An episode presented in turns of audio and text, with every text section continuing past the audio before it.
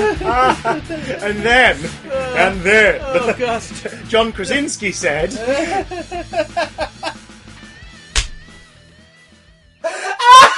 oh, it's, oh, it's, it's, it's, oh, it's, Oh, oh, it's, it's, it's, oh, it's. it's a story Oh. perfectly suited to the audio medium. Meat. No, No? no. Yes. Welcome, everyone, to the Meat Podcast. Uh, a podcast all about different types of meat. Different. T- no, we're not the Beef and Dairy Network. We're not the Beef and Dairy Network. We're the Meat and Merriment Network. Mm. Meat and merriment. We're, meat and mead. We are gonna. This welcome This to room welcome. contains neither meat nor mead. I'd just like to point that out. So Christopher is falsely advertising. But here. merriment. We have merriment. We should do that. We should start a new podcast called uh, called Meat, Mead, and Merriment. And If we don't it's- get people to it's- listen to this one first. It would- no, no, no, no. Look, the three people that listen to this week in week out, present company included. Yeah, yeah. All right, they can enjoy it all they want, but we should branch out. We should go out now and just basically start a podcast where we eat burgers, drink alcohol, and talk whilst we're doing it. Jesus Christ, Chris, you're trying to get me into an early grave. Yeah, but what an early grave it would be. Too fucking Be early. really wide. We could Right. share top and tail. What are we doing? Hi everyone. Welcome to Meet Mead and Merriment. Um, It's not called that. my name is Chris Lahargill Johnson. I am uh, Arrow Odd, son of Grim Hairy Cheeks. Wow. See, now we have to die because I want that on an epitaph. Real Nordic legend. Check it out. Really? Yeah. Do you know what else is a real Nordic legend? Me. Yes. Hey! this week uh, we've got a few topics we're talking about. We have both now seen A Quiet Place. Uh, shh. Omens. Yep. Um, what do we think about it? You'll find out in a bizwiz. But we're going to do the the review entirely in sign. Yeah. So... and subtitles. So turn the subtitles on. on iTunes only. Yeah. Um, and yeah, and then we're also going to be answering an email of seismic proportions. Yeah. Seismic. But first, Seismic. hey Matt, Yes. change the channel. Mm, yeah, I, now, Channel Awesome's been No, I mean seriously, imploding. change the channel. No, We're not watching anything. Oh, You've just Oh. been staring at the snowstorms. static this whole time. Like, there isn't static on TVs anymore. That doesn't work.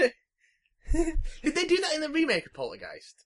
uh, yes, yeah, But on the it doesn't. flat screen. But it, does that, TV doesn't work. well, like it that wouldn't. anymore. It, to be fair, it wouldn't be as anywhere near as spooky or dramatic if it was just a blank screen with a blue square that occasionally disappeared and Yeah, moved that I know, said no but- signal. It doesn't work. the static doesn't work anymore. I think that was why they did it in the remake, so it could be freaky. Because it's like, wait, that sort of TV wouldn't do that. What's going on? Yeah, but they know that. You know, if someone somewhere hasn't hasn't like started up a cable channel that is just white noise, I'd be very surprised. Mm. Uh, but yeah, speaking of white people, Channel Awesome. um, eh, well, um, yeah, Channel Awesome has imploded. For those who don't know, Channel Awesome is a content aggregate website that began life in 2008 as that guy with the glasses.com and then about five years ago became channelawesome.com because that just became the name of like the production company that worked out of Chicago that made the majority of the site's original content, including the Nostalgia Critic, which is how most people found the website. Because back back in the day, yeah, when YouTube was only a few years old, it wasn't that profitable. People couldn't really make money off of it Mm. unless they were companies, and uh, people weren't making anything particularly special. It was just re-uploads of music videos Well, and I mean, home video It diaries. being the home of the Nostalgia Critic is why I'm not particularly aware of Channel Awesome because I can't fucking stand the Nostalgia Critic. well, there you go. But a lot of people did enjoy it, and it was Hmm. Ah, Yes, I because know. it was because um, back around that time, no one was really making anything like that, with any hard Oh, yeah. work. Yeah, like any hard work behind it. Uh, like, and then again, you look back at older nostalgia critic stuff, and people around that era who started to appear, like the uh, the angry video game nerd, who was really stuck around and, and developed Again. more over time. Nat King. Not my thing. I, I appreciate what he does and his workload, I and I know. appreciate the shows he does. But I find, and I, but I just Fuck that find, I guy. just find him to be really, I just find him to be really monotone. yeah, Like everything he's saying is at the same kind of level. It's almost like everything he's doing is done because it's blah blah blah blah. blah. I'm just like, I, yeah, okay, I'm glad people enjoy Is- this James Rolfe, but I am not one of them. is it better or worse than Emergency Awesome? Uh, what's emergent? Oh my god, I haven't thought that in a while. Hey guys, Charlie here. Today we're gonna look at this Suicide Squad teaser image and determine how I know that uh, Aqu- Aquaman will be appearing in the movie as well as in the latest season of Stargate Atlantis. Um, oh my god, it's just is he still a thing? He's got to still be a thing, I don't right? know. He was raking in I the do dough. not care. He was making mad wedge, but Don't that was care. but that was the thing that like there are people who make lots of money and time and whatnot on on the tinterwebs with almost zero charisma, and like him or lump him, the nostalgia critic back in the day was definitely making content that was character driven. Like the nostalgia critic is a character. He was once described, I think, by Doug Walker, the guy who One plays way of him, putting it. uh, as basically if Daffy Duck were a human being and even more obnoxious. And you can kind of see that in some of the characters' mannerisms. Like, it's, you know, when Daffy Duck s- sort of flaps out, basically, pun intended. I don't want to know about Is- Daffy Duck's flaps. Dirty little bastard! That's not his lipstick. That's a dog! It's a dog! It's a sign! Um, Dan! So, yeah. Uh, like, the nostalgia critic came around in that time where people weren't really putting the effort in, and as such, people started to really pay attention. It was ticking boxes. It was movie reviews about films that people loved and, and all that sort of stuff. You know what I mean? Like, oh my god, I haven't thought about freaking Animaniacs in 12 years. I'll watch this video about Animaniacs and stuff like that. And it worked. And it was a character, and occasionally there were little skit elements towards it.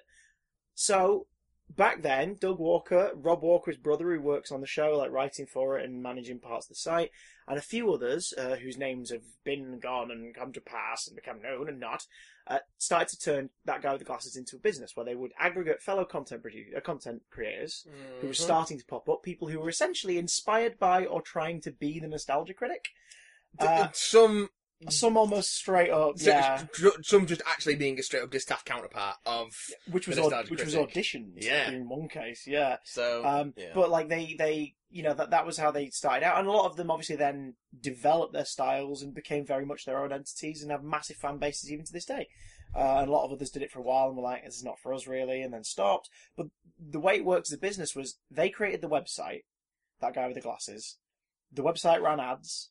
People were coming to the website because, uh, again, like nowadays, you want to watch something, we all automatically go to YouTube and type in some keywords. Yeah. 2008, 2009, people weren't doing that necessarily like because there wasn't as much on YouTube to peruse aside from some viral stuff and things like music videos and things like that. Mhm. It was still developing. Let's plays were in their infancy. It was you know it was it was a different time. It was a different time. so if you went to that guy with the glasses.com, you could watch that Nostalgia Critic show you really liked. And you could check out some of the other shows by the same guy and his team, like Bum Reviews and Ask That Guy and shows like this, like Five Second Movies, like they were all here. But also, look, here's someone else. Here- Here's, here's Linkara, who makes a comic review show called Atop the Fourth Wall. Mhm. And here's Brad Jones, the cinema snob. And here's the rap critic. And, you know, like over time it all developed. Here's the spoony one. All these different people started to appear on there, like Obscurus Looper and Phelan and, and, um, Todd in the Shadows. Todd in the Shadows is another one, and Diamanda Hagen, and over the years, other content creators have joined. Um, and of course, the more you go to that site to use that as your way to find these people you enjoyed watching, the more you had ads on your screen. Yeah. So, like, what would then become Channel Awesome, the team in Chicago, that's how they made their money. And for the producers, they got more exposure because people who were coming to the site to watch the Nostalgia Critic would suddenly find these new shows. I think they did, they did get some money as well from it. Uh, not from Channel Awesome or that guy with the glasses. They, Oh. they, they, based on what format and platform they used, they were able to monetize their content. Uh, okay. Now, because YouTube wasn't big mo- monetizing in the late 2000s, early 2010s, Blip.tv was. They'd really worked out. Plus, also Blip.tv didn't uh, attack you for copyrighted clips. They were Um, very big on fair use.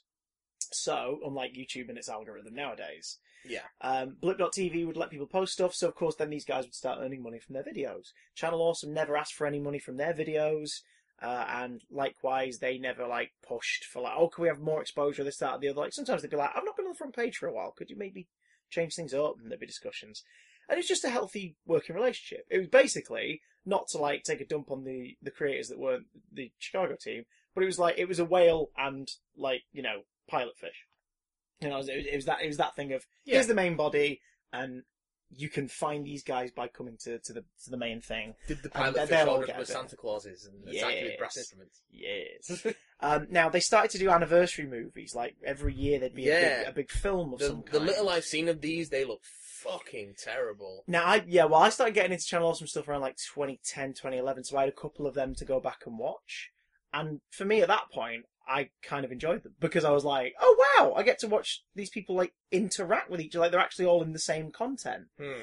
But they weren't very well written. And a big part of that was, uh, a- as has sort of come to light and uh, people noticed at the time, but it's become a bit more obvious now, their comedic voice was obviously based on the script for the film. And the script for the film was um, co-written by, but like mostly written by Doug Walker, who's a nostalgia critic, who fancies himself a comedy writer.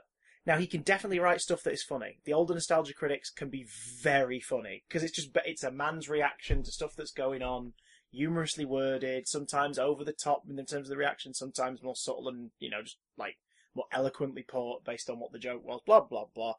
But when he was suddenly tasked with writing about forty characters, they all sounded the same. Um, Funny that. yeah, like uh, one of the weird, and, and also it's almost like he wasn't paying attention to the, the their content themselves. Like uh, Filmbrain, Matthew Buck is one of the contributors uh, to Channel Awesome over the years, who I used to absolutely not be able to stand simply just because of his delivery. But then he got more casual and less performancy, and now he's a lot more like enjoyable to watch because it's like, and you're just being yourself now. This is much better than the character you were putting on But in his videos, he was very much like he's a big film reviewer and he reviews movies. In the crossover films, for some reason, he was always like a creepy little Klingon or or, or a kiss ass to the critic, in a way where it was Hmm. like this. I mean, you're nothing like this in your videos, so why are you like that in these movies? Why are you a, du- a dumbass kiss ass? Like, what's the Funny I, that. I don't get it. Um, now, the reason why we're even talking about any of this shit is because in 2015, a few creators got into arguments with specifically the company's CEO. At this point, they're Channel Awesome, and the company's CEO is a man called Mike Michaud. Or Michaud. We're just going to call him Chode. Mike Michaud um, co-owns uh, Not your Channel Chode, Awesome. He's the E CEO. Mitchell. He's the CEO of Channel Awesome, and he co-runs the company with Rob and Doug Walker. There was another man called Mike Ellis involved at one point, Yeah, who's but I uh, think long that since went poorly. gone. Yeah. Um, in 2015, oh my god, in 2015, um, a few of the members left the site due to disagreements, and they decided to bugger off and leave on their own. A lot of it was to do with like there'd, there'd been a gaming website that they were going to put out as a spin-off of Channel Awesome's website that called Blistered Thumbs, which existed briefly and then disappeared, and none of the people who were making content or were supposed to be making content for it were told why or when or what was going on. Um, there were people who felt they'd been Standard. treated unfairly and ignored, particularly female members of, of the producer teams. Oh, why? Um, and basically a bunch of them left. Some of them still made content with Channel Awesome, but a lot of them moved over completely to a site called Sharepocalypse. These included Lindsay Ellis, who'd formerly been the Nostalgia Critic and was now Nostalgia Lindsay chick. Ellis, Nostalgia Chick, yeah, Yeah. and was now Lindsay Ellis. I'm Um, much better for it, I find. yeah, uh, people like uh, Browse Held High, Kai Cal- uh, Kyle Calgren, and, and o- other members moved to that website. I feel there's generally a pattern that as people have come out of the Channel Awesome umbrella, their content has vastly improved. Yeah, or they blossomed. Yeah. Uh, around that time, they also then opened up the floodgates a bit more to new content creators. So people like Il Nage and Some Joke with a Camera and Blockbuster Buster and all these new people joined the site. Even names who didn't necessarily need the site by this point because they were already big elsewhere became part of the collective, like Chris Stuckman, Angry Joe. Angry Joe had been there since the beginning, but like he he. Angry Joe shows far outgrown anything really that Hmm. that website's ever done, but he has always remembered, ma- remained someone whose content goes onto the website. Yeah. Um, so you know, it's like th- they still had a strong stable of talent, but there was obviously this. Why are people left?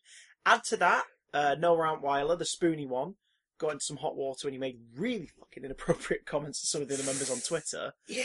uh, in a way that was just a joke, but in that defence where you're like, yeah, it doesn't mean it's not horrible what you said. Oh, I love that. Yeah, It's so just a joke. coupled with some genuine issues he seems to be having it out in real life um, and whatnot, he basically was booted from the site. Off he went. Um, another member of the site uh, around that time was booted from the site for reasons that wasn't really delved into event- originally, but we'll talk more about that later. Uh, and that was a contributor called G Wario, who um, killed himself not long after due to, from what we heard, a, a battle with depression got the better of him, and he, I, I believe, he shot himself. Um, so the site, like the main Channel Awesome team in Chicago, put out a memorial video a few weeks later, obviously, like to let people know what had happened and pay tribute to him with some contributions from other members of the site. Uh, but there was a weird thing around the time where people were going, "Can we like we wanted to do our own?" But Channel Awesome said, "No, no, no, we'll put that out. We'll put that out. We'll put out a tribute. If you want to send some stuff for it, you can." Mhm. So people who were friends of his felt a bit like, "Well, this is weird." Like, okay, fair enough. But that was also weird. And around this time, Obscurus Looper, um, Alison Pregler, who does stuff about like terrible movies and Baywatch and things like that, Hmm. um, like Night Rider bingeathons and stuff like that. Why not? Um, she she's wonderful. She and Phelan, uh, uh, Phelis are, I, bel I believe, they're, I, I- if, if they're not currently, they were a couple. Um, I think they might still be. I wouldn't Phelan's the know. one who's done a lot of Ghostbusters content, things Yeah, like that yeah. online. Yeah, I'm not Um, a huge fan. of no, no, no. I, I- It's- with him, I can, I sort of have to pick which ones I want to yeah, watch. it's, it's delivery. It's, a bit- Yeah. it's just it's too it's, it's too manic. which is weird because when you see him outside of that, again, like Matthew Yeah. Buck, you're like, I would rather just hear you talking normally. Yeah, Um, that's but- his stick, I guess. But instead, he does their weird thing where he starts doing all that, and you're like, please stop. But anyway, Can't do this. each their own. People love his content. Great. It's his, yeah, it's his thing. Looper was bringing up um, problems she had with the main site's management. She was like, look, this has happened, this has happened, this has happened. I'm not happy about it. And they would never respond. Mike McChode, especially, would barely ever get in touch or get back in touch. Till she gets them on Skype at one point and gets, I believe it was him and Doug, into a separate Skype conversation. She's like, right, I want to discuss what's going on here. Mike said, right, okay, we're here to talk. She didn't reply for 15 minutes because she was away from her computer. She comes back to find AFK, that- bro. yeah, she she comes back to find that in the 15 minutes between his first message and his second message, the second message he says, "Well, if you're going to ignore us now that we actually are here to talk to you, then I'm firing you effective immediately from the site." And he removed all of her content before, like, she checks the site and it's already gone. So she sends a thing basically saying, like, "I'm glad 15 minutes is the amount of time it takes for you to make a decision as big as that. Thanks very much." Like, just because I was away from my computer. So she was quite public about it. Now around this time, it was to do with it was to do with various stuff. Like one of them was uh, creators wanted to put more mid-roll ads on their videos because they were losing money because the sites were no longer making them as much money. I feel like YouTube makes you do that now anyway. Yeah, Because I watch a fair few uh, videos from channels where the mid-roll ads just appear in the middle of people's sentences. Oh yeah, it's annoying. Uh, we and we it's fucking we, we horrendous. had it for a while with uh, when we were monetized. We're monetized again now, by the way, but not properly. We're waiting for the process to finish requalifying. But we've had enough views and subscribers to qualify in the time. So thanks very much, everyone. Now you have to worry about Um, copyright again. Oh god, Oh. well, but only if we monetize. All those 16 copyright strikes on the Burnout Paradise video. oh Jesus! But um, but yeah, no, I got the message the other day on the, on the YouTube page, and it said it's like a month's thingy while it figures it out, and then we'll know. Oh, great! Okay. But but I I remember monetizing back when we were monetizing all the time uh, some of the big damn casts, and I tried to pinpoint a moment between topics to put a couple mid roll ads, and even though I did. It would still sometimes the ad would pop up in the middle of the previous sentence, Yeah. even though I pinpointed the timer. It was like, Yeah. God, that's annoying. Um, It's fucking terrible. it's, uh, do you know? Do you know whose videos I really hate on? Mr. Sunday Movies. Yeah. Just a ten minute video and there's like two mid rolls. Now I appreciate really it. fucks with comic box videos as well. Yes, and I appreciate Really it because this is how they make their money, and I completely get it. I completely appreciate it. I'm never going to complain about the person individually, but it is annoying that they have to do that. People at Channel also are having to do that to make more cash. Um, Mike Michaud got in touch with a bunch of them and said, like, get rid of the mid rolls. It's putting people off staying on the page because they're getting bored of all these adverts and they're just leaving the site, so they're not spending as much time on your page, which is not giving us as much ad revenue from our ads. So, people like Alison Pregler tried to start up Patreon and then they were told they weren't allowed to advertise Patreon in their videos or link Patreon underneath for reasons not really explained. Yeah. But then uh, eventually they were allowed to put a sting about Patreon at the end of their videos. So at the end of the videos, they could put a little part of the video that explains they've got a Patreon. This is what the link is. Type it in your browser, and if you want support, it's great. Type it in your browser and give us some cash. Give us your money. But that's why, like, Arson left. So that was a big thing. A few months ago, uh, no, about a month and a half ago now, uh, someone commented to Alison about something or other, and she replied quite candidly, like explaining some shit that had happened when she was um, working with Doug Walker in regards to being treated like shit Mm-hmm. and the floodgates opened. Various ex-producers of Channel Awesome started to be a bit more candid, um, right down to the point of putting together a document called "Not So Awesome." I think 70 pages? 70 pages with contents. There's a contents page for this thing Oh. um, and that was released two weeks ago. Uh, we'll link it in the description on YouTube uh, it's if you'd worth like a to give it a read. But essentially, the twi- that tweet snowballed into a bunch of creators going, "Do you know what? Yeah, this has been a big problem for me. I think I'm going to get out of there." Yeah, me ones too. who, and then ones who already had turning around and saying, "Yeah, well, we, Yeah. now we're going to share our our stories that we haven't, if we haven't already." One of the bigger ones is that that Channel Awesome's um, former HR worker, so one of the few people that worked in Chicago that was paid by them and employed Yeah. properly, uh, lady called Holly Brown, has explained her side of the story, talking about how she was let go uh, just after she'd had surgery, and she had to fight for her final payment for her like uh, what's it called when you leave and severance, pay. yeah. She had to fight for her severance pay. And not only that, she was made to sign a contract on leaving that barred her from working for any other similar role or site for three years. Such bullshit, isn't it? This is all to do with Mike Michaud and the Walkers being complicit in it. Like, whether or not they made direct decisions or were involved in direct decisions that Mike Michaud made, they were at least sitting back and letting it happen. Because Mike Michelle's not creative No, in, but in he this is, endeavor. but he He's- is the majority shareholder and CEO of Channel Awesome. Yeah, So, you know, tale as old as time nowadays, a media outlet about creativity being run by the least creative fucker on the planet. Yeah. Um, and who is undermining those who actually make the content and ergo the money for the company. hmm Um, but Holly Brown talked about how, uh, like, you know, that she'd been cut short like that. She talked about the things she had to send to people, like contracts for the team ups and crossovers that stopped them from, um, like basically if you, if you worked on one of their big movies, they covered your travel and they covered your staying expense. Um, but you weren't paid for it. So you were basically taking time out of making your own videos and ergo your own money to take part in it of course there are benefits and and uh, downsides to that. Downsides, of course, you're not earning while you're away making the crossover movie, but making the crossover movie will expose you to more people who will then come and watch your content. So it's Ah, exposure. yeah, but at least like exposure with paid c- accommodation and travel. However, no one got says in the script. For a man who decried Tommy Wiseau in his room review and all that, uh, Doug Walker basically treated every film set the same way a chapter of the Disaster Artist is sort of um, like, Revealed. revealed, yeah. yeah. Um, right down to one occasion it being a straight up Tommy Wiseauism, no water or uh, snacks available for people to eat on a 12 hour filming day. Yeah. Good. It's like, what the hell?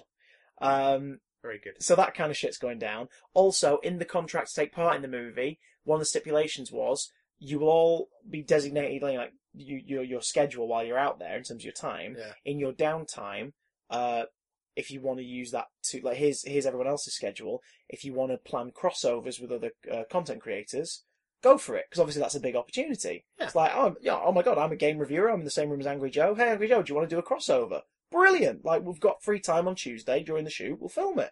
Brilliant. That's, that's yeah. Problem was, if you did that, the profits for the crossover had to go toward Channel Awesome. Yeah. Because you were doing it on their time, and that was how they were going to cover some of the costs of like equip- equipment rental and putting you up and everything. Good. Yeah, Good. interesting. Um, so not fun. Now. Uh, the last one of these big crossover movies was called To Boldly Flee. Yeah. and it was Doug Walker's way of killing off the nostalgia critic. Like he'd kind of done it and he wanted to do other things now. Yeah. The way the movie's written is it's essentially saying it's like the end of reviewers. Like the movie sort of looks at the idea of this era of videos and nonsense like coming to an end. Mm. Well, none of the creators were aware of this, and also a lot of them weren't aware that Doug was killing off the critic until the filming had finished that was affecting them Yep. big time because, of course, what was the main draw to the website? Nostalgia Critic. Yeah. He was bringing new people. Now, the all all the all the producers had fan bases by this point, but you know that was still the thing that brought people to the site to then discover the, the new content creators that they'd never seen before. Killing him off would obviously affect everyone, and he'd not told anyone. And the movie is written in a way that implies that all of them, in, him included, but all of them don't matter anymore. Yeah, so people had beef with that. So that's another thing that's come out. Like they weren't informed of that.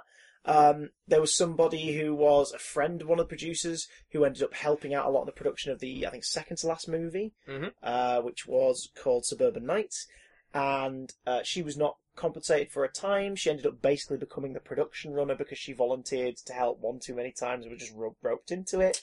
Neat. Like lunch was bought for everybody, and she was not given part of that budget to get lunch for herself. Good. Good. It's just like, what is this? Like, the hell is going on? This all seems perfectly above board. Yeah, Phelan was meant to do the visual effects uh, for some of To Boldly Flee, the last movie, um, but he was given like a really short amount of time, not much direction on what to do. So he did the best he could, considering he's not a visual effects guy, but he does use them in his content. Yeah. Doug, behind his back, messaged to some of his friends and was like, "Is he half-assing this? Because this isn't good." And then Doug Walker's lot finished off the visual effects, but they still credited um, Phelan as the visual effects guy for the film. It's like it's just some dodgy shit. Ugh. Um, and the two the two biggest outcomes so far have changed the channel because ultimately a lot of the content creators who started this little movement, Yeah. that has grown, didn't do it to shit on the website and to ruin things for people. They did it because they just wanted to make people aware of the stuff that goes on behind the scenes of, of Yeah. both absolutely. programs and Yeah. organizations like this to say that this isn't on and we should say something about it. Hmm. Um, unfortunately, it's having a lot of negative effect. A lot of very loyal Channel Awesome viewers to the website itself who are attacking those former content creators, which And is also, the wrong thing to do. And also, uh, Channel Awesome's responses Yeah, well, Have been- yeah, well, well, give, give, give us a sec. sorely oh, yeah. lacking. I said we've Oh, already yeah. had 25 minutes oh, yeah, on this no, no, shit. We're, we're, we're, we're, we're here. Don't you worry. Ah. But so, um, here's, here's the kicker. People who, people who are in an unfortunate position right now. Jim Jarosz, who makes the props and sets and everything for uh, the Nostalgia Critic show and all the stuff in Chicago, Mm-hmm. and Walter Benasiak, who does a lot of the does a lot of the editing and makes some of the occasional spin-off shows like Awesome Comics. Um, they are just like paid members of the crew to work on Chicago. Yeah. They're obviously in a very awkward position where they are friends with the Walkers, but people are still like, what do you have to say about all this? It's like, well, they're not going to say anything Yeah. because they are like paid employees. They work like, you know, three to five days a week or whatever on these projects. They are paid directly for it. They're not paid in exposure or anything like that. Like, you know, like leave them alone. Same with Malcolm Ray and Tamara Chambers, who are the two other recurring cast members in the Nostalgia Critic, playing all the other parts. Like, they are actors who live and work in Chicago, who are paid to work on that show. Leave them alone. Don't harass them. It's difficult enough as it is Yeah. because they are in a fight between their employer and people who have basically proved that their employer and or some of the people working at their employers are scumbags. Like they're in a tough position. Them walking out doesn't make a point, and they have to make a living. Yeah. Leave them alone. Let them do what they need to do. They'll make their decision. Um, so there's that. But here, here's oh fucking hell. So Channel Awesome replied twice. Yes. The first response was on Twitter shortly after the document was released. Fucking hell. It basically says we as a site we're always striving to do what's best for our audience and our creators, and you know companies companies do make mistakes and people do need to learn from them, things like that. Good start, great start, good. Like you're not going to fix all the damage that's happened, but all you need to do here is stick the landing by saying we're very sorry for everything that has happened. Um, we're going to talk to some individuals to, to, you know, like hopefully smooth some things over and make them, you know, um, make them aware that we know there was a problem that we're sorry for it. And we hope you continue to support us going forwards. We're going to obviously try and make sure these changes happen. Bonus points if they end the message with, and we've had a chat with everybody, and Mike Michaud is no longer the CEO, or something like that. Do you know what I mean? Like, bonus points if that's the outcome, but whatever. No, slap bang in the middle of it, they say in regards to former content creators, we are sorry you felt that way. Ah, everyone's favourite non-apology. Yeah. Ugh. Yeah. Uh, in cue an instant flurry of freaking memes of that South Park thing, but Yeah. with Doug's face superimposed, the guy just going, "We're sorry, we're sorry." He's just like stroking deer. So and- sorry. So sorry. Um, yeah, like, no. Before this, a bunch of content creators currently on the site had started to leave. Yeah. Um, because they were looking at everything and going, yeah, I can't support this site anymore. Like, I, I'm doing okay on my own. hmm I've got enough on Patreon to keep me going okay. Mm-hmm. So I'm now just going to push to my views and say, hey everyone, just follow, if you want to keep watching me, come follow me. Come And people- follow me. for the most part, seem to be doing that. People are finally making use of their tabs and browsers and favourites lists, and they're saving all of their favourites on YouTube. Oh no! This and the other. Um, Channel Awesome put out a second response. This time, it was a response to refute the document itself, the not so awesome document. Oh yeah, with a bunch of screen caps of, of chats that don't actually say what Yeah, they th- say they're saying. They and- don't try to refute every point. They say they're just trying to refute the most egregious ones. Yeah, it's like six or seven, I think, isn't it? Yeah. Uh, one of the seven is to a male member of the site who was sexually harassed by the former, one of the former heads of the site, Mike Ellis. Yeah.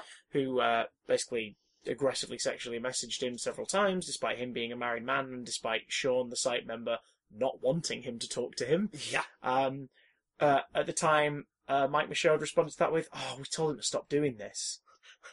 Sure. Great, there sure, you go. Sure. Um, awesome. They refute Sean's point by being like, "This isn't true. Mike was already spoken to on a separate occasion." Blah blah blah. And then they leave it at that. The other six points are against female members of the site, and they try and get really dirty with it. so there's- oh yeah. there's this blatant Oh, misogynism yeah. going on in the document already that's just like oh, this is fucking horrible um, uh, in their response to the document i mean um, but add to that a jane doe commented in the document a fan of the site i believe not a contributor but someone who worked with producers Yeah. uh, who claims to have been sexually assaulted by one of the site's former content producers Mhm. she preferred not to give her name and she preferred not to give his name, but the reason she contributed the story wasn't to try and out this person because she says that that has like long been like there's nothing that can be done about this now. Yeah. Um, however, I just want to let you know that what happened when it was reported was that one of the site heads or whatever, one of the staff members, basically gave her a similar response of, "We told him to not do this, and we'll have a word with him." What the fuck? What the fuck, Channel, guys? Channel Awesome in their Channel Awesome in their re- rebuttal to the document said we did have words with him and we fired him from the site. Yeah. Yeah, sure. Okay. So they Fine. po- they post chat logs. That's. I, I mean that's that that is something. Like it's Like, something.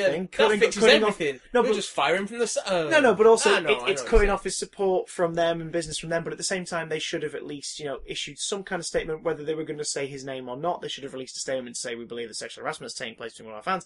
Or we want anyone else to come forward to talk to us or something. Do you know what I mean? So they saying. could yeah, yeah. maybe report it, or if the fan, the fans or people who've been harassed didn't want it to be go to a legal, you know, pr- uh, proceeding, then that's fine. But at I least get there's you. a history. Yeah, I get you, fam, they post the chat log to prove that this person was fired. because that's what they do now. Apparently. Yeah, they blur out the names of the people in it, including the person. Yep. but they post the chat log to prove where it was. They don't block out the date. So people, of course, start to put two and two together and Oh, think, what Channel no. Awesome contributor was fired around that time? And it was Jew Wario. Oh, now we come back to this. yeah, more stuff starts to come out, and it appears now what may have happened is that Jew Warrior was fired for sexual misconduct by, you know, sexually assaulting someone, Yeah. and mixed in with his depression, killed himself because the information was about to come to light. Oof. Yeah, Oh. obviously, ho- did a horrible thing, an inexcusable thing, but at the same time, mental issues. So, like this, c- the death could have been avoided, but similarly, like it's that whole thing of is this a good? Ah. Obviously, death is not a good thing, but it's like, is this a good thing? Because no one else is going to be. No, but at the no, same it's- time, no, no, it's just, it's because just a, it's just a, a bad human being situation took- all around. yeah. Yeah. Th- there is no one who's coming out of this in a good way.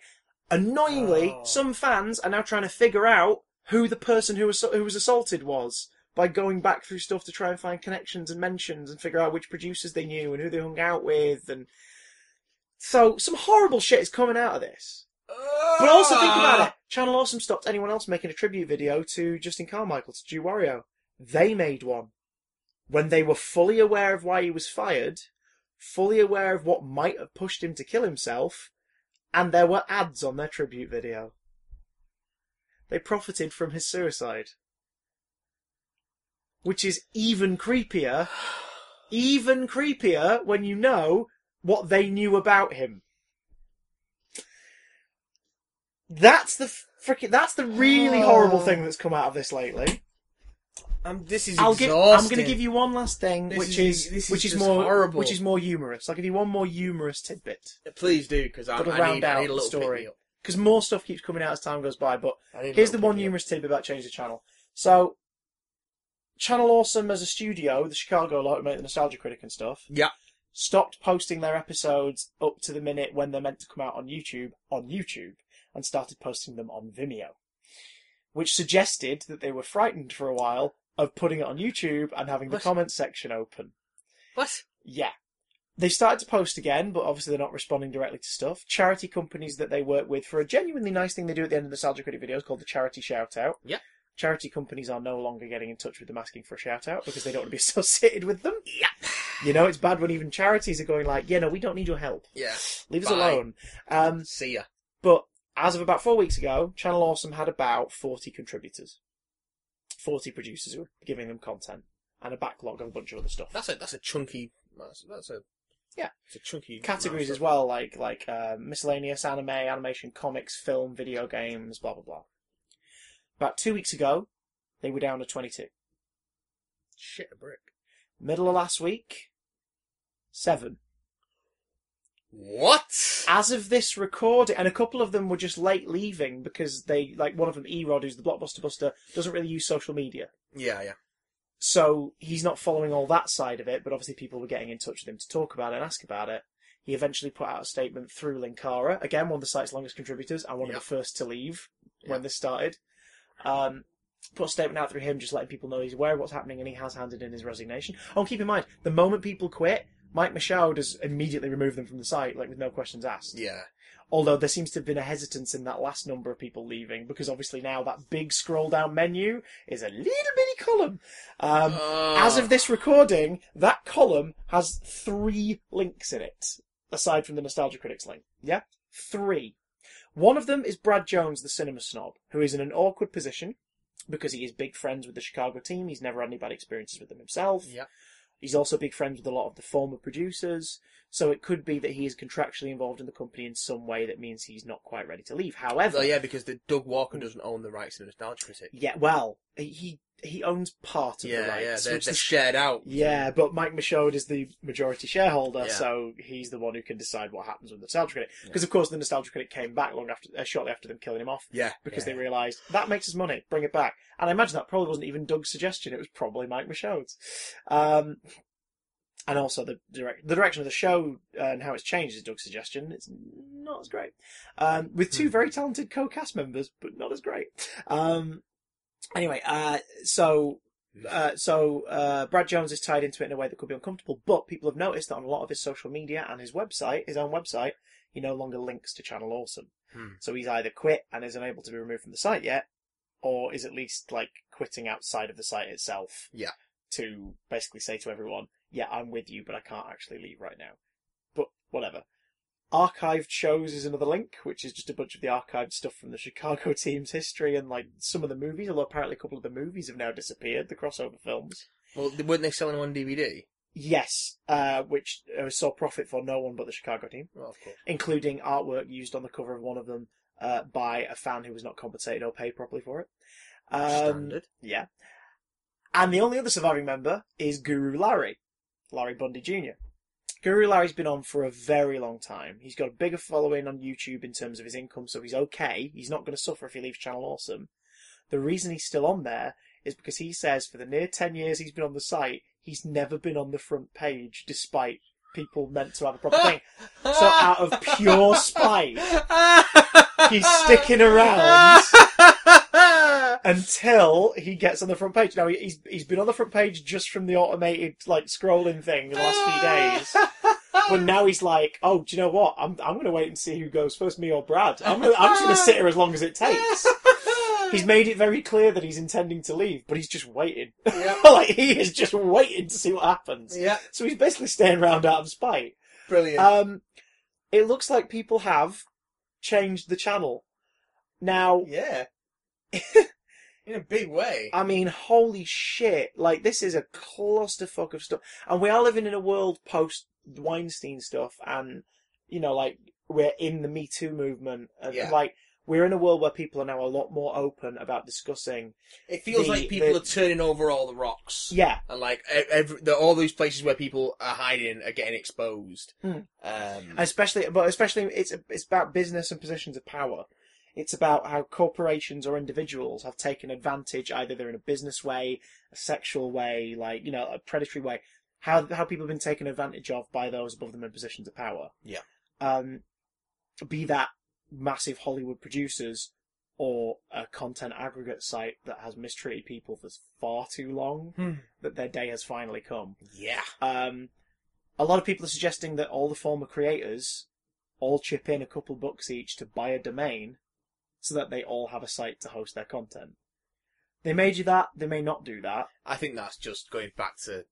Well, I'm yes not and, sure that yes and aggregate no, sites are but it, necessarily the way to go either. well, unless unless the way they do it is they just buy the domain, they all chuck a dollar in or whatever for the Yeah. upkeep over a year, and then it's just a place.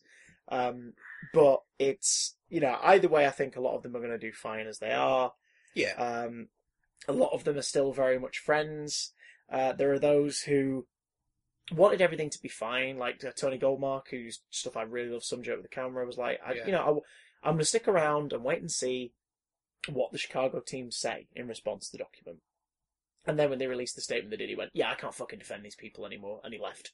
Do you know what I mean? It's like I can't do this. Yeah. Like this is ridiculous. But like so people are severing ties with the main base, but all the same, a lot of them are friends, so you might still see some crossovers, you might still see team ups from time to time with people. Yeah. It's worth keeping an eye on. Uh, I highly recommend going looking up the videos by Alison Pregler on it, uh, by Mars Girl. Um, Blockbuster Busters video is an interesting one that come out. It's called um, I Quit Channel Awesome. Yeah. Which went up on YouTube um, the weekend just gone Yeah. which is essentially an account from somebody who doesn't didn't really deal with them directly about Yeah. anything, but kind of felt like he was ignored the entire time he was there. Uh, Quentin reviews has a pretty good. He's breakdown done of he's it, done a yeah. good breakdown, yeah, Yeah. because he, has been doing a series called "Is It Fallen Titans?" Yeah, about like v- v- various YouTube YouTubers and YouTube trends that have yeah. kind of gone away or fallen from grace. And uh, I mean, there are plenty of videos on Change the Channel now. A lot, a lot of them are just people obviously trying to milk it for the cash. Uh, some of them are more informative than others. Some are attempts at roasts that are or not are not funny based on which one you watch. but th- those are the ones we'd recommend. Like Quentin reviews sums it up really nicely, and Alison Pregler, Blockbuster Buster. Those are the ones that Yeah. you're going to get the direct thing. Some people like Lindsay Ellis have said they're not going to talk about it beyond this point because they don't want Uh, to draw more Lin- attention to Lindsay it. Ellis had a thing on Twitter where she said every time she she started up a swear jar now, where every time she, she tweets anything involving Channel Awesome, she'll donate fifty dollars to charity. So basically, she's not talking Yeah. about Channel Awesome ever again. No. Um, so fair enough. Because she's already done one. Yeah. She's already done the first swear jar deposit. Oh god. So, ladies and gents, uh, fucking don't ever work with a CEO. Treats you like shit. Basically, is the moral of the story. Yeah. Um, and uh, the internet is a dark, scary place. Full of shit heels. Speaking of dark, sta- scary places Oh, and heels, Ah, I, I, or I, at least souls, I would say and the this horrible is- things that can happen to I them. would say this, this week's is, is this week's main topic, but we've just spent forty minutes talking about change the channel. We're gonna have to flip a coin at the end of this to decide what ends up being the thumbnail. aren't we? Oh, please be a Oh, quiet God. place. Oh no. Um, Oh god. a quiet place. Unless it's Channel Awesome. Now, a quiet place. Oh, that's not Oh, bad. That's, that's, That's uh, not bad. uh, It's not good, uh, but it's not bad. uh. I'll tell you Um, what is good or bad. Well, well, we'll tell you.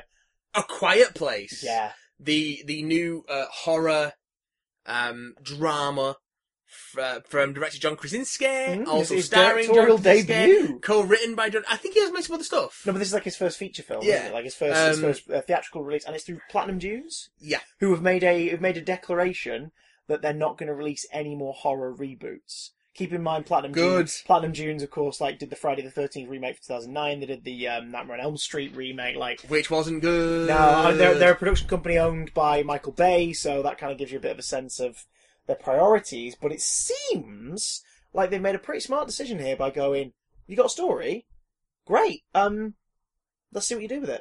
Mhm. Go make your go make your low budget, really straightforward, really powerful, scary family horror movie." which I mean, I mean, in both senses, of the word like you could probably watch this with not too young children.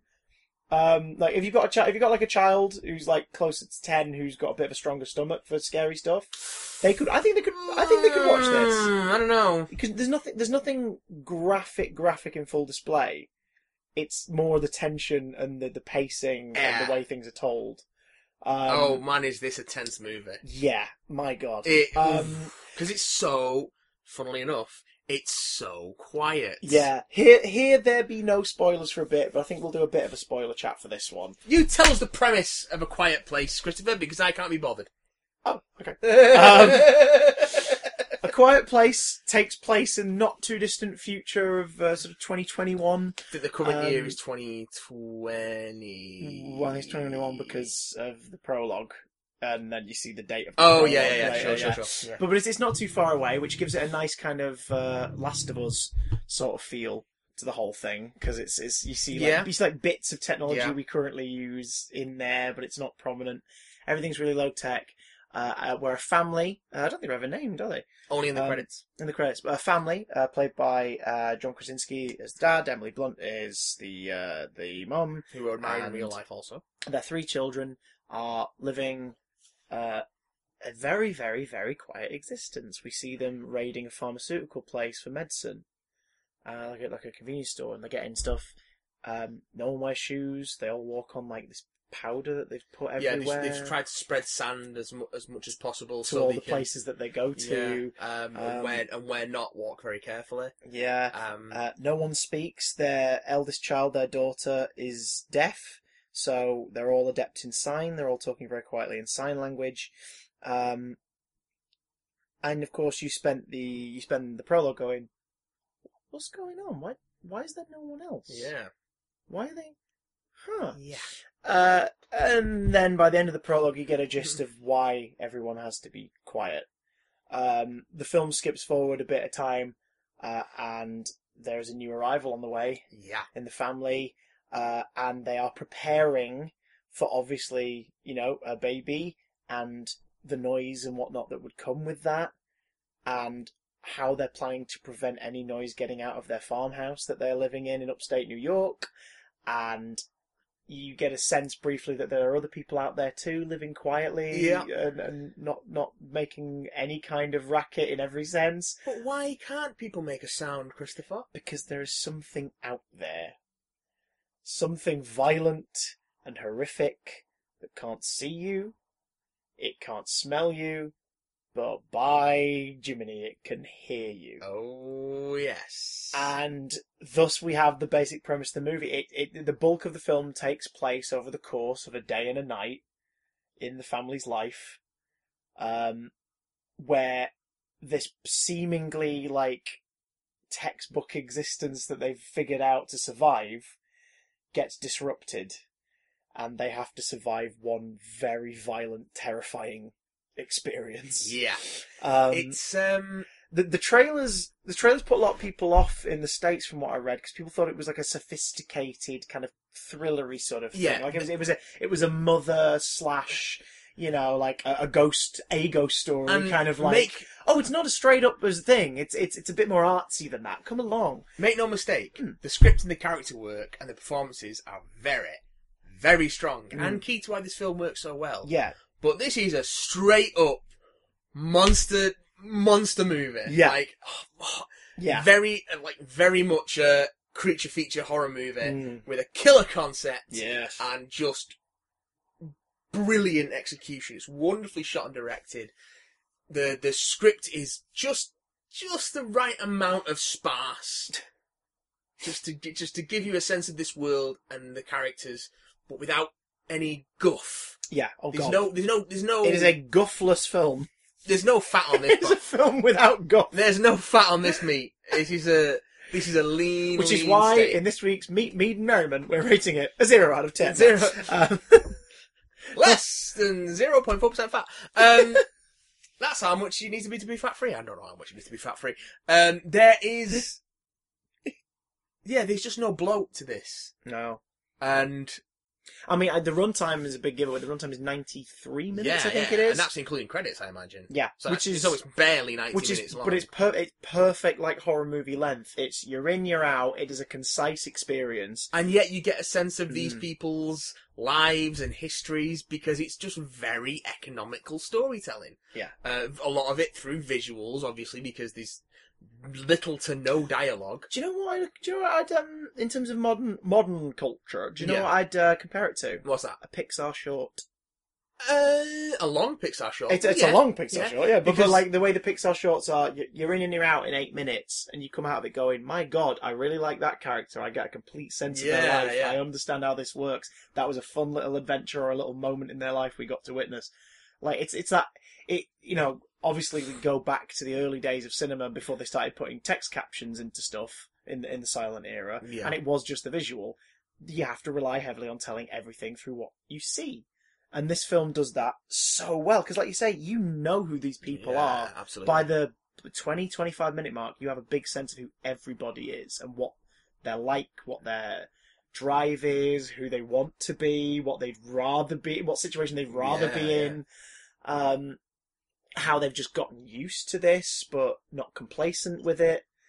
no. It's it is, and just the, the the little things. Like at one point, uh, the two older siblings play Monopoly, and the houses are little. You can tell that one of them crochets because the house is Yeah. just these little red puff balls of wool, and the pieces are like uh, like a, a, a knitted brooch, Yeah. and and like a little like paper ball and things like that.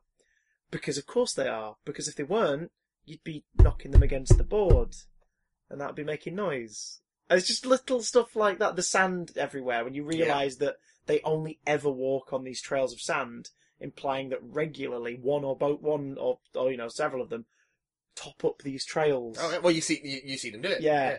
And it's just Um, like that stuff, and they have a they have a grain silo that obviously they must access from below or something. That they're Yeah. getting stuff out qu- as quietly as possible. Yeah.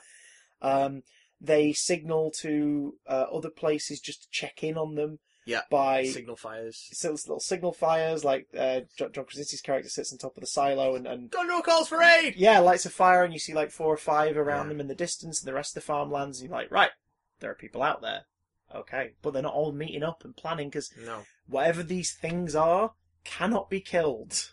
No. Like, th- and and John Krasinski's character has obviously been trying to figure out exactly what they are, yeah. right, and and how maybe to kill them, and how many there are. That he knows there's three of them that hang out in the area, so there are definitely Yeah, three out Like there. he's not just he's not just sitting there twiddling his thumbs and, and, and surviving. He's planning and Mm. like trying to improve their situation and and they you know they make things. fixes And, his daughter's hearing aid. Like you- Yeah. you see that he's he's read into how to do that and, and Yeah. completely taught himself how to Used- fix hearing equipment. he's used his quiet time to learn and improve and, and wants to pass that on to his kids as well. Mm. He's got a bunch of Um, radios because he's trying to reach out to different countries and different Yeah. frequencies, which is nice because the film doesn't outright ever say um, what these things are, why they're here, or how widespread it is. No. For all we know, it's just America or In- part of America. I know outside of the film, he's talked a bit Yeah. about it. There hasn't was he? some stuff in one of the trailers that was shot specifically for oh, the, right, the trailer okay. campaign, which is like where they're watching the news reports as it starts going down. Okay. and, yeah, because like- in the film, all we ever see of that is a few of the front pages. Yeah, yeah, Uh, in fact, the front page and the prologue is obviously from the last day before everything went to shit. yeah, yeah, And it's the day humanity figured out that sound is Yeah. what they're the hunting with. yeah, yeah. And it's like, oh god, it was far too late. Because of course, Lucy and I were discussing this after the film. She was like, like you know, like why why would it have gotten that far? And I said, well, the only way people could really tell, if you think about it, that it it's sound that they prey on Yeah. is if everything was quiet enough that you'd be able to notice that. Yeah. And the world is not a quiet place. No, it is not. Like, despite It what is the not. VFD may say, the world is not quiet Hey! here. Like, so it's it's it is you know like stuff like that is. It, oh, it, it's th there's way Homer qualities about this. The stuff that after the movie you go, oh yeah, like very, oh yeah. very much like ghost stories. Like it's very it's yeah, very smartly put together again because there's no fat on the there's no fat on it. yeah, It's just it's straight in straight out. Ninety minutes, bang! This is all you need to know. These are your characters. This is how we're gonna um, sh- show you everything they do, everything they are. They don't name them in the film. They never name the characters. Yeah. It's it's all it, the only re- because they're all talking to each other. Of course, they don't use their names. They don't need to. There's maybe about twenty lines of spoken dialogue in the whole movie. Yeah. oh, Um, that's uh, generous. yeah. generous no, I, estimation. I, am counting just like even just one word lines as Yeah, well. yeah. Like it's it's just it's There's- very small. Yeah, the, the vast Um, majority of what dialogue there is, and again, even including the sign stuff, there isn't that much. Is is signed with subtitles. Mm. Yeah. Um, and yeah, it's it's so it's so well used and economically used that it just makes it incredibly effective. Mm. Because there's no waste. There's no wasted time. There's no there's no stuff just going on for the sake of having stuff going on. There's no there's no Um, guff and there's no stuff. Especially especially how bloated movies can be Yeah. nowadays. I mean, the closer we get to Infinity War, the more worried I am about the sheer amount of stuff that's going to be in that movie. Um, I you know whenever I worry about that, I just think back to Civil War yeah, and and and think if they can balance that, it's and that then was let's really let's good. let's pour some more stuff on it, and I, hopefully they can still balance it. But But, look yeah, at something like But where- whereas um, this is it's just it is what it is. Look at something like uh, the Batman vs Superman, or even uh, even though people loved it, Three Billboards Outside Ebbing, Missouri. Mm. I just thought it was so cluttered with stuff like, that didn't matter to the story they were telling, and it's and of course people love it because oh, it's so arty and characterful, and it's like no, it's just nonsense. It's just getting in the way of what the actual story is. And A Quiet Place does none of that shit. It just cuts straight to the bone. It's a Stephen King Um, short story style kind of thing. Yeah. isn't it? it's it's like here it is. Like here's the premise. Here's that night. yes. Watch But it. all that, that being said, I am listen, I am I have got Skeleton Crew on audiobook, which is one of Stephen King's. Yeah, uh, short story collections. Apologies. Yeah. His short stories can still run to over an hour in audiobook Oh form. God. and shit, the Skeleton Crew's the one that's got the mist in it, which is a Of novella, course. Yeah. and that's fucking that's a four hour audiobook. Christ. Although it is read by Will Patton, so it's Oh! very, very good. Oh, and Okay. the cast of the Skeleton Crew audiobook is fucking great, apart from Matthew Broderick. Um, but yeah. That's a lot of fish. Um. Uh, so but yeah, I mean, I get what you mean, like- yeah. he tends to, but, but you can get away with it in, a- in a book because it's so descriptive. But and you actually look at his short stories, he does get in and out of the of the premise quite economically. Hmm. Um, Cast wise, the kids are freaking brilliant. oh, yes. Um, so we've got John Krasinski and Emily Blunt are the parents, Oh, they're so and good. they're fantastic. And it's again, it's an aversion of the idea that real life couples should never play on screen couples because they do it fabulously, I'm- and it just feels yeah. so. Well, I think it's because so Real. much had to be conveyed without words. Yeah. That you really needed to sell it. And, Yeah. and if, if two actors who are, you know, an item can get to that point where that they feel comfortable definitely being, bringing an element of themselves to the part they're playing, uh, then it can definitely work in the story's favour. Because in this, they barely exchange any words. Mm-hmm. And you completely buy these two characters as husband and wife. Like Yeah. and, and, and you know and, and mother and father to their children and And, and a close husband and wife, not a husband Yeah. Mm. and wife that have like got a dark past or have uh, issues or uh, have The- got like marital strain. You get the sense They're- in this that they were like, you know, they were simple folk before the events of the story. Yeah. It probably was their farm. It's probably not a place they've holed up in. It probably was where they lived. simple folk living a, a relatively Yeah. quiet, happy life. Like they're doing, yeah. And and the problem is, you say simple folk nowadays. People go like, "What are you trying to say? The stupid." It's like, no, No, I don't- no. we literally like- mean that idea, idealistic. We got, we have a farm. We produce stuff. Yeah. We work hard. We look after each other. We're happy. There's no Like, drama going on. Yeah. They're not like.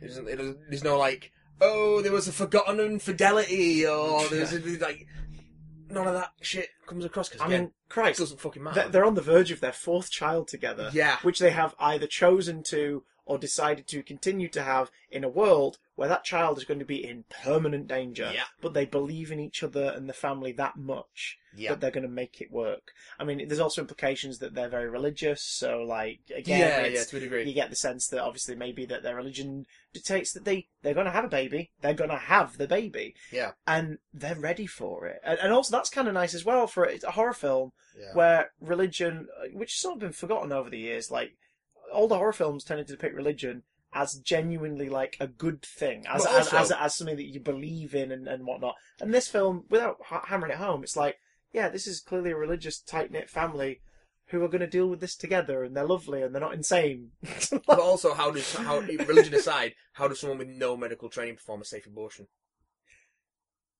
Um, then again, we don't know uh, what the deal is with abortion clinics in this world. Maybe, maybe they Maybe by- soundproof to high hell, and Uh, there's no one protesting outside of them. um, we got to talk about the kids. Uh, we got to talk about Millicent Simmons, who plays the eldest daughter, who is both in the film and in real life um, deaf, and uses um, like a, s- a s- uh, hearing aid that it connects to goes over her ear and connects to the back of her skull. So it's, it's probably some kind of bone induction Hmm. tech, which is a which is a real thing. Um, uh, Noah Jupe, who plays the um, the middle s- the middle son Mhm. and Cade Woodward who plays the little the little fella, The tiny the fella tiny fella. who will um, break your goddamn heart the Oh, moment you see him. mate. It's like, oh, so normal. Um, They cast so well with that. these these Um, like- kids are, are just brilliant. Millicent Simmons Mm. particularly because a big part of of the film that what drama, what little drama this family has is the relationship between her and her father Yeah. and that sort of because she's clearly a teenager Well, that, and yeah, that that's sort the thing. of- It's like ha- th- that thing of uh, you don't even really love me kind Yeah. of like thing that happens, but in the world they're in and the circumstances that they've lived through as a family, Yeah, because the why stakes are so she- high. Yeah, um, and she and him and him him his protectiveness being mistaken for dismissiveness and and him and because although they communicate with sign and communicate fluently with sign, there is the sense that part of the, f- that what again what little friction there is between the family, mainly between the John Krasinski's father and Millicent Simmons' daughter, um, it comes from their lack of ability to communicate Mhm. in in the way that they need to. Yeah. Even though they would communicate with sign anyway, if if none of this situation was going on, the the the situation they're in, it feels like it's just driven, and the stuff that's happened to them uh, to get to this point has driven such a wedge between them that they just they just can't seem to find the time to communicate that to each other. Hmm. They have the ability to communicate it to each other, but they th- they just haven't been able to, Yeah. and it's you know as as is the audience what what everyone's true feelings are because again it's so well performed and well written, yeah, but it's not it, it's so difficult for them to express it to each other, and that's the real that's the real heart of this movie, which is why it gets kind of that the sort of the Last of Us feel. Uh, Yeah. it's a little bit Last of Us, there's a little bit of Logan in there. It's that it is very much that that father daughter um, protectiveness and the the unwillingness to let go Mhm. and just trust. Yeah. In in their own chi- child's ability to to fend for themselves. It's it's very very very well done. mm. It, it's it's got a real emo. It's a it's a great tense creature feature with a real emotional core, and boy is it tense. yeah. Like, I you'll give your asshole cramp from tensing. Like you'll be going 10p 5p the whole time because it's so Oh. quiet. That's true. Oh yeah, um, some guys came in a bit late to the film. We were on the back row. Some guys came in just after the prologue, and they um, they came to the row in front of us. We were like, great, and they were sort of chambering away as people always do, and they're slightly embarrassed because they've got in too late. And then one of them opened up a big bag of Uh. crisps. Ah. but about five minutes in, they obviously after they calmed down from there, oh god, I can't believe we got here late. They realised, yeah, we should shut up, and like Yeah. one, of, one of them just like placed their popcorn on the seat next This to them is- and left it until the end of the movie. This is not a movie you want to take snacks into. It's not a movie you want to No. arrive late yeah, to. if, if you're going to watch a quiet place, pre-open your sweets, put them in the drink, the, the the cup holder in the arm next to you, and just like put your fingers in and take them out as you go in. Don't be rustling packets, guys. This oh, don't film- fucking eat anything or drink anything. It's is 90 minutes long, for quiet. fuck's sake. It's 90 minutes long. You can go 90 minutes without eating or drinking. I have chocolate buttons, so. I, you know, what, I don't even think we need to go into spoiler territory on this. one. I think Um, Yeah, yeah, I like, mean, should- is should we- there anything you particularly want to talk about into other than just how brilliant it is? no. That's the thing. I think it's stuff Right. that we. I think it's stuff that we could. There are definitely Uh, things I want to talk about in terms of, oh yeah. my god, and this happened, and that was brilliant, wasn't it? Yeah. And, but like, I don't know, it's, it's, yeah, if if you've seen it and you want to, and you want us to talk spoilers, then let us know. But I mean, Yeah. I'm happy to just go. Oh my god, this is brilliant! Go see it because all the spoiler talk is just going to be. Wasn't this brilliant the way they did this? Yeah. And it's like if you haven't seen the movie, it's not going to sell it on you because we don't want to tell you what happens in it. Um, I mean, th- th- again, not non spoilers, but keywords of things to basically the things that I'm that hit me as like the best moments or the bits Yeah. that really freaking screwed me up. End of the prologue, my god. Jesus Christ! Um, the bath tub and Bath everything tub. that leads up to that moment, Yeah. of course. rockets. Rockets. Oh, rockets. Um, the nail. Oh the na- oh my Mm. god the nail! Yeah. Oh Yeah. I'm just Yeah. I'm squirming thinking about it. Yeah. Oh my days! I almost wanted, uh, you know, you know the the final, you know the final person Oh. Yeah. uh, to come down the stairs at the Yeah. end. I almost wanted just one shot of of them uh, with the nail and the nail being flattened. Well, they make they like make- I almost, they I make almost you, wanted just just that, so you'd be like, oh, They make you think that that's going to come into play again because of the way it's again a lot of the Yeah. storytelling and uh, nudging is eh, in this movie is to what you need to watch out for and things and think it's teasing the way it's going to go is fr- Mm. is from the framing and the, and the shooting of it, which is why I think that um, Krasinski and his and who's his DOP on this. Uh, Um, bu- bu- bu- where's, sorry. me, where's me IMDb? Where's me IMDb? IMDb going? Hip, hip, Um, IMDb? Looking for the quiet place, DOP. Uh, Charlotte Bruce Christensen. Hmm. Um, so, yeah, jo- her and uh, her and Krasinski have done such a great job of framing all this stuff. What else has she done? Um, what else has she My shot? chair creaked in anticipation She- and would have got us killed instantly. Oh, she shot Molly's Game. She shot Oh. Fences. Uh, the Girl on the Train with Emily Blunt. Um, a bunch of stuff. Far from the Madding Crowd. Life, not the horror movie Life, different one. Um, yeah, but uh, she's uh, Danish, so she's done a, a whole bunch of Danish stuff. Uh, du- du- du- du- du- yeah, Danish. Um, so yeah, so they they do they do such a great job of lighting this thing, and it's not Mm. it is in the same in the in the similar way to Ghost Stories had this very washed out palette. Yeah. Um, A Quiet Place has got this very warm, earthy sort of Yeah. rural palette to it. The, and the it's- film rarely look, looks like a horror film. yeah, It it looks like sort of the life that these guys are li- are leading and and, Yeah. and the comfortable situation they're making out of it as best they can, which is why the stark contrast of those moments uh, is so And- frightening. and it's so because, because tense. even though they're already in a horrible situation as far as like the world they're living in, like this this is about the one time things go wrong for And- them within like that space of time. Well, Just- two times things go just wrong. as much of the of the horror takes place during the day as at night. Mm. Oh, Because God, it possum. doesn't need to be dark to be scary. My God! Yeah. Oh, It oh, that is. was. I mean, that as as just. Wow, the, the the threat they're Yeah. up against is given a few moments earlier in the movie just to establish to you again just through visual language of how unstoppable the thing that's out there is Yeah.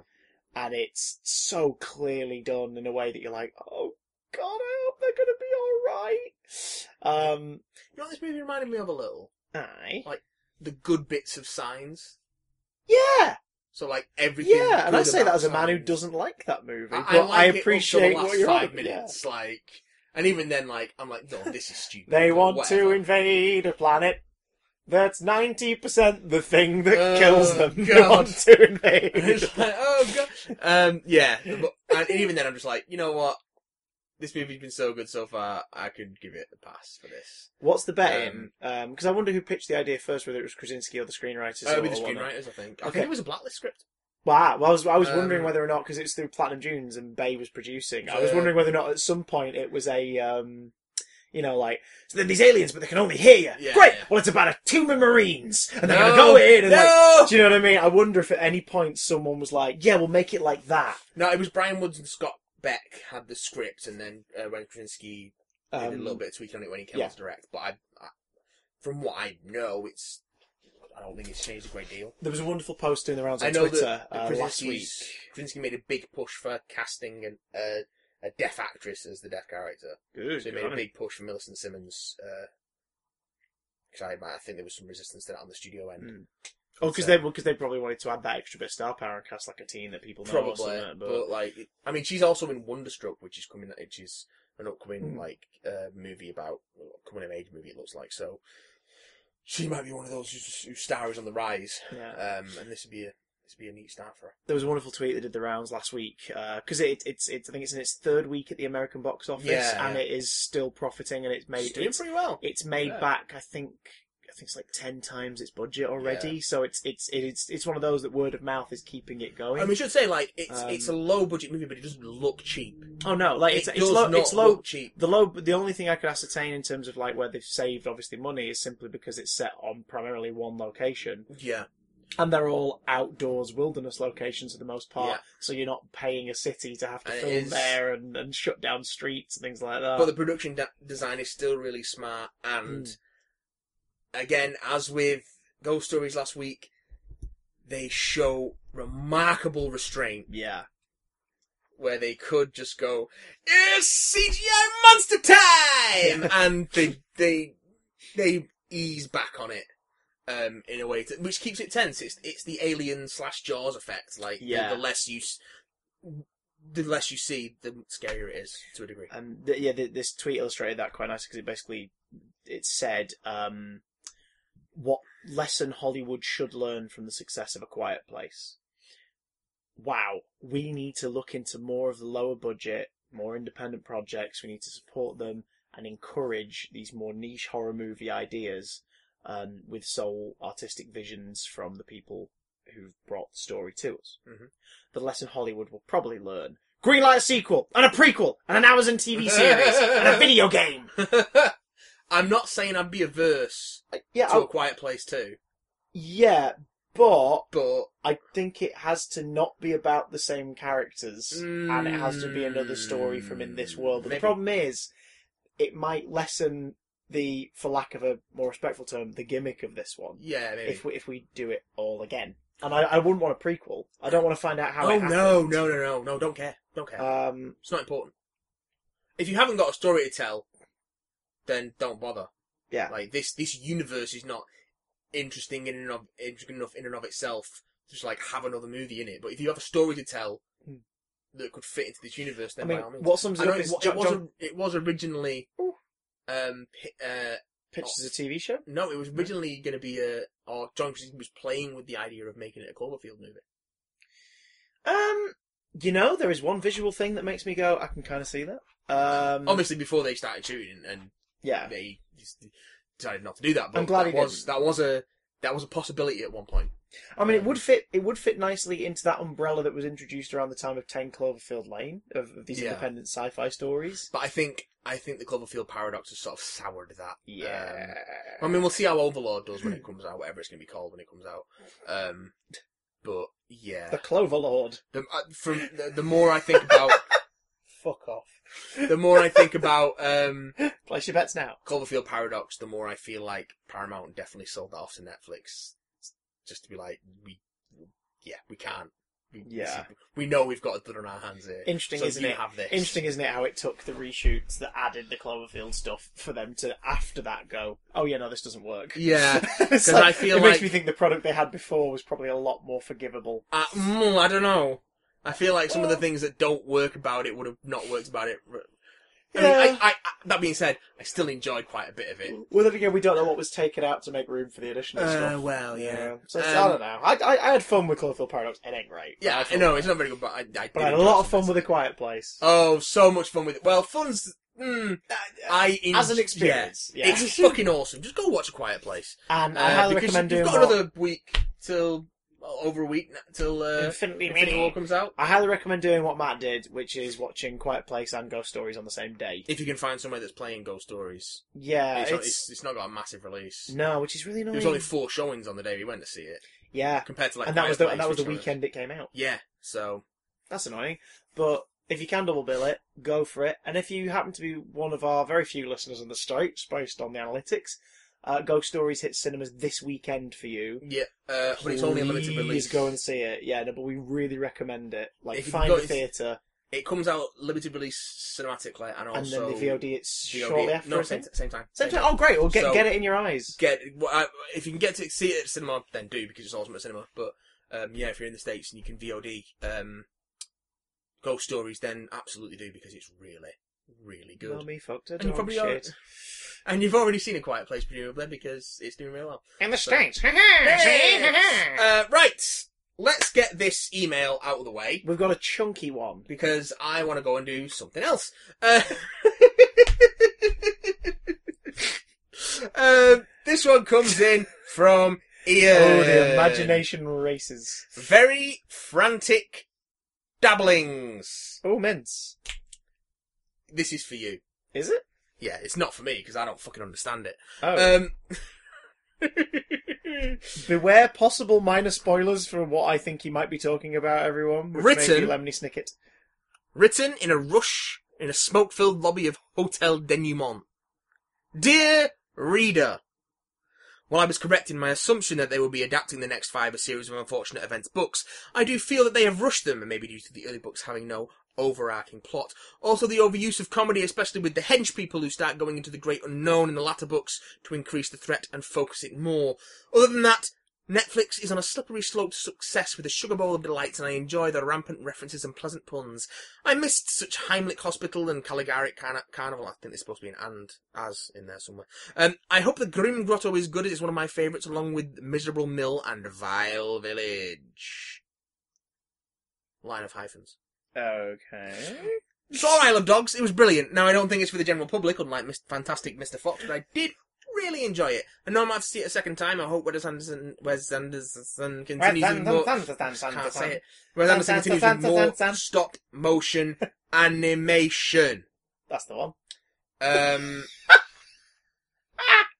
Yeah, Oh, I- shut I, myself. I, did- I would like to get around to checking out Isle of Dogs. That still, Hmm, that still has quite a few showings. Yeah, Yeah. as a mass check. Well, does it? There's a fucking Wes Anderson film. Yeah, It'd be it- mm, people love that shit. They lap it up 'Cause it's so quirky. like a dog Um, lapping up water from a bowl. My cinema has a poster for Ghost Story, so hopefully I'll be seeing that soon. See it now! Um, not being a fan of superheroes, I'm not that fussed about Infinity War Part 1. Uh, and after The Last Jedi, I'm not fussed at all about the solo film. I had, I had a, a ridiculous debate with, uh, with my friend about The Last Jedi, because he really didn't like it. And then his nine-year-old son teamed up with me That's to brilliant. rag on him for it being brilliant That's brilliant. because we're like, yeah, it's great, and but he's like, but you don't, you don't. Spoiler for the Last Jedi. Uh, but you don't, you know, you don't find out anything about who Snoke is. He just, he just dies. It's like, well, yeah, because he's not important. Like, it's not about. He's not. Ugh. Also, what would knowing more about Snoke add to that story other than like another half hour of exposition? You know what I mean? It's, but yeah, that's it. We've had this conversation. I'm just sat here whispering no comment to myself. Yeah. Um, but I'm glad you. I'm glad you and the tiny child enjoyed it. Yes. I mean, he's the target audience more than I am. So. Um, next is a quantity of quality questions. What? That sounds like a quandary. Wordplay. Uh, favorite Studio Ghibli film? I think I've only seen Spirited Away. Yeah. Oh, hang on. I've seen I've seen Spirited Away, and I think I've seen some of My Neighbor Totoro. Um, we'll have to get back to you on that in the future and watch some more. I think. Um, Chris, how did you find writing your Knife Doctor fan audio? Or Fordio? that doesn't say that in the email, does it? You just added and forty. Yeah. Yeah. Uh, if you're talking about cold open, uh, I I was only involved in the writing for the first uh, draft of it because I just I basically was working too much at the time to contribute what I wanted to. So a bunch of my dialogue is in there, but uh, Billy finished it, which is why he's got the writing credit for the thingy. But uh, yeah, no, I enjoyed it. I, I plotted it out with Billy back in the day, and I directed it, uh, including this handsome young man in the role of the role of Aaron in the uh, pre-credit stinger, It's me! and it did sting.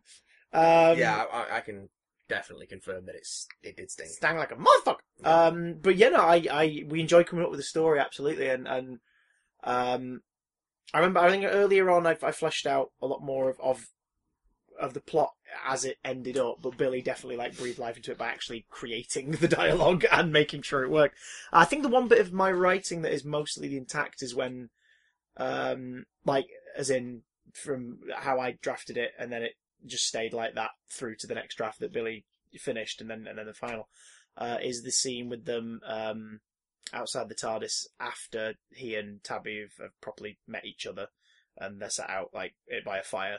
That was, I think, that's the one that it stuck in. But yeah, I really, enjoy, I enjoyed writing what I did write, and I enjoyed directing it with all the lovely actors who took part in it. Oh, thank you. Um, if you're wondering about the second one, it's a little bit delayed just because some casting stuff never bloody materialised in the end, uh, in terms of people who are meant to do stuff. So we're a bit behind, but the plan now is to just release them sporadically, I think, the, fi- the final two stories. But I imagine definitely before the end of the year, you will have heard two and three.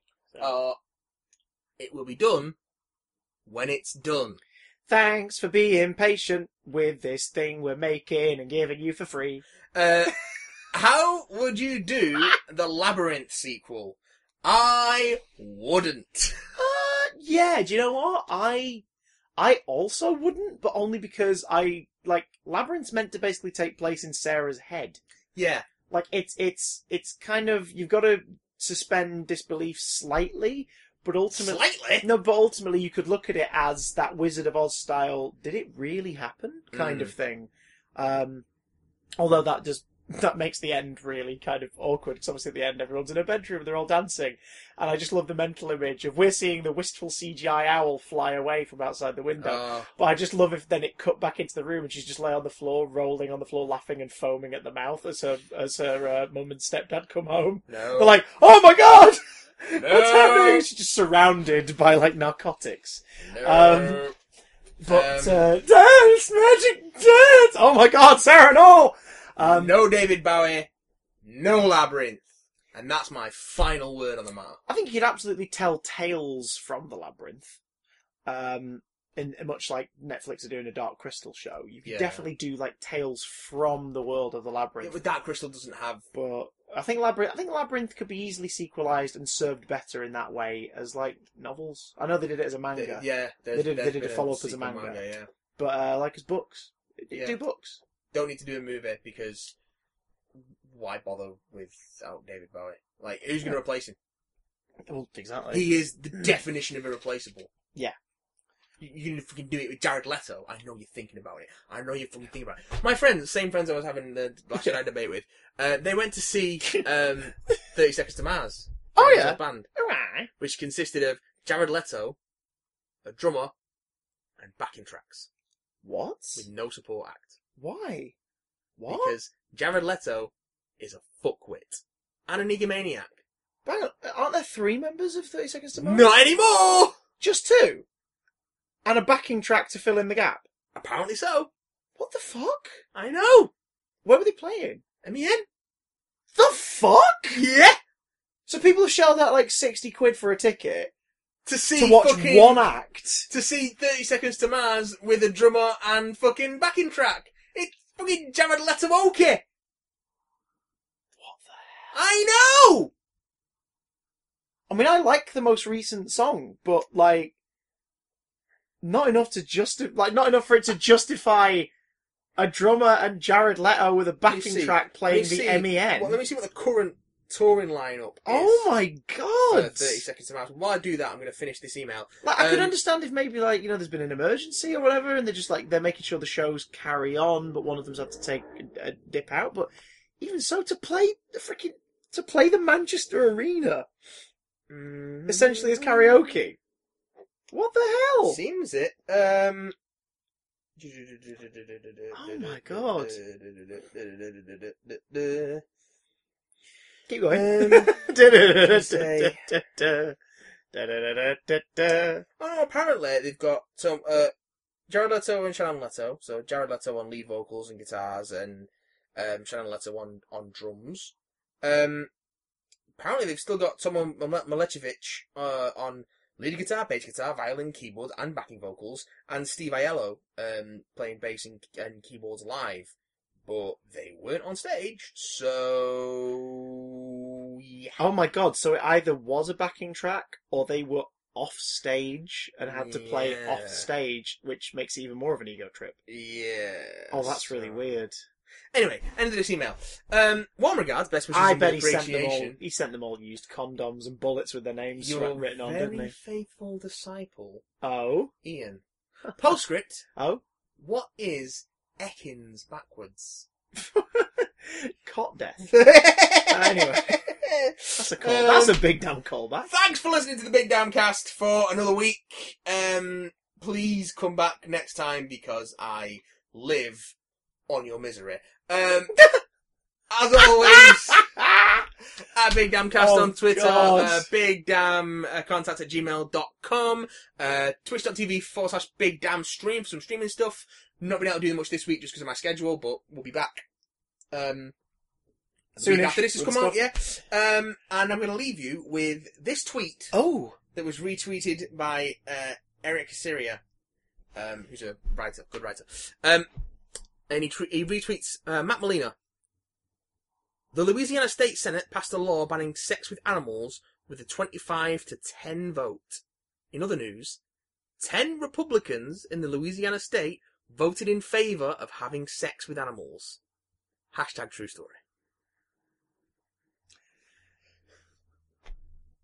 Just- I mean that's Just simmer in that. oh in the juices. Oh. I think we're done here. I, I don't think we can top that. oh.